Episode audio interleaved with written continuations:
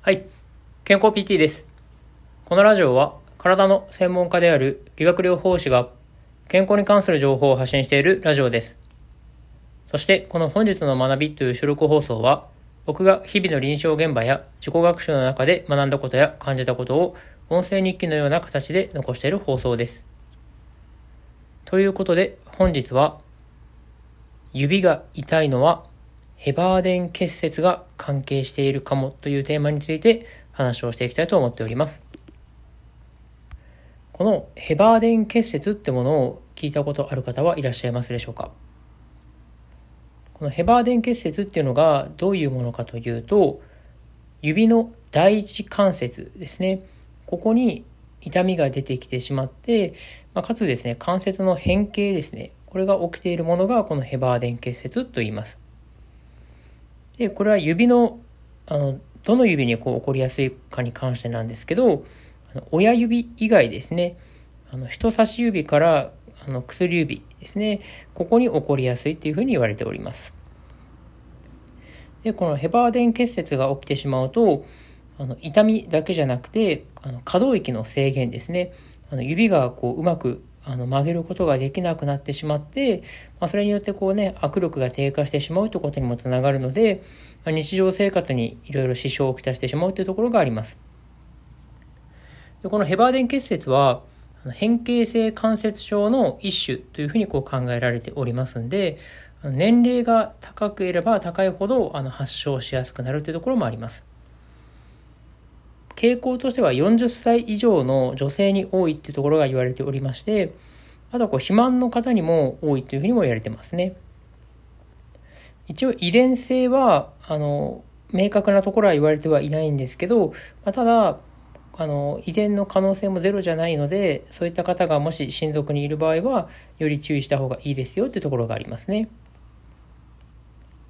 で、このヘバーデン結節ね、こう予防するために、どういうことを意識した方がいいのかに関してなんですけど、あの、大きく分けて、食事面と、あとはその、まあ、ストレッチですね。この2つが大事になってきますんで、まあ、それについて、あの、次は説明をしていきたいと思います。食事面に関してなんですけど、あの関節の炎症を伴うものでもありますんで、あの抗炎症作用があるような、そういった食事をとった方がいいですね。ま、いわゆる、あの DHA であったり EPA というですね脂肪酸ですね。これはサバとかイワシなどの青魚に含まれているものですけどこういったのはこう炎症を抑える働きがありますんでこういったものをしっかりと取っていただくっていうのはすごく大事なことかなと思います。逆にねあの取らない方がいいものとしてはカロリーの多いものであったりあの糖質の多いものですね。特にこの糖質っていうのが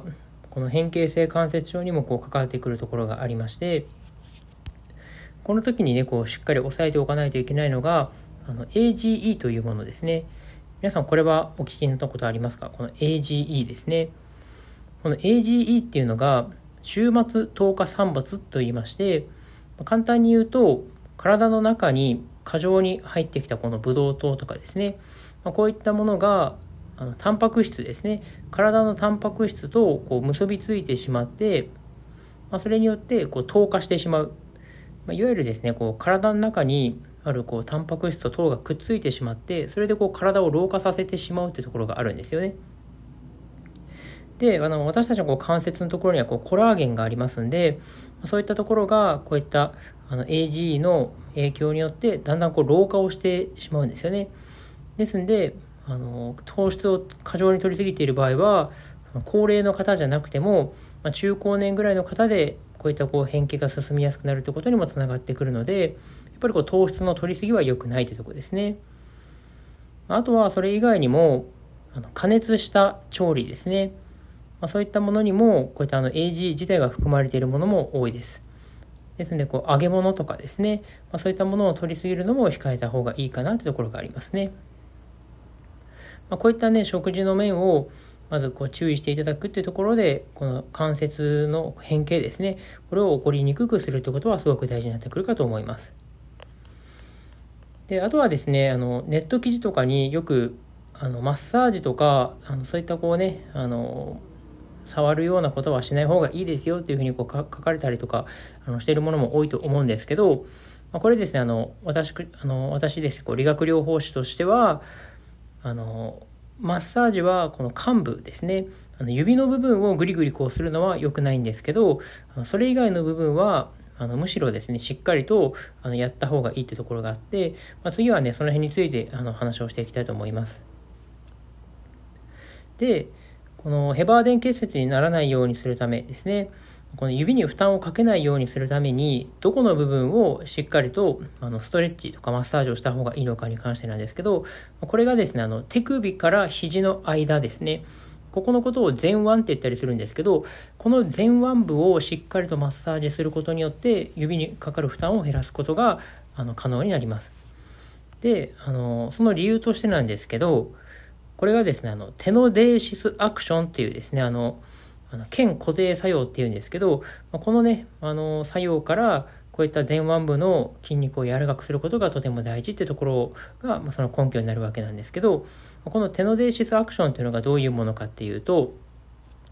あの皆さんこう普通にですねこう手をあのぐっとこうあの目いっぱい反ってみてもらっていいですか？あの指の力を抜いた状態であの手首をぐーっと反ってみるとなんか自然と指が曲がりませんか？逆に手首を下にですねこう向けるような形であのやっていただくと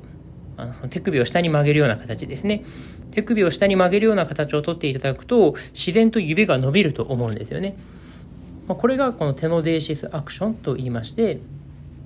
手首の動きに伴って、この指がこう曲がったり伸びたりするっていうのが、これなんですけど、これなぜこういったことが起きるかっていうと、その前腕部のところにあるこの腱っていうのが、この動きによって、あの指の方にこう作用していってこういったこう反応が出てくるってことなんですよね。でこれがですねあの、まあ、正常な方でも皆さん出てくるんですけどこの前腕部の筋肉が硬ければ硬いほどこのテノデーシスアクションがより強く出てきてしまうというところがあるのでこの前腕部が硬い人はよりこう指の方にも負担がかかりやすくなってしまうということにもつながります。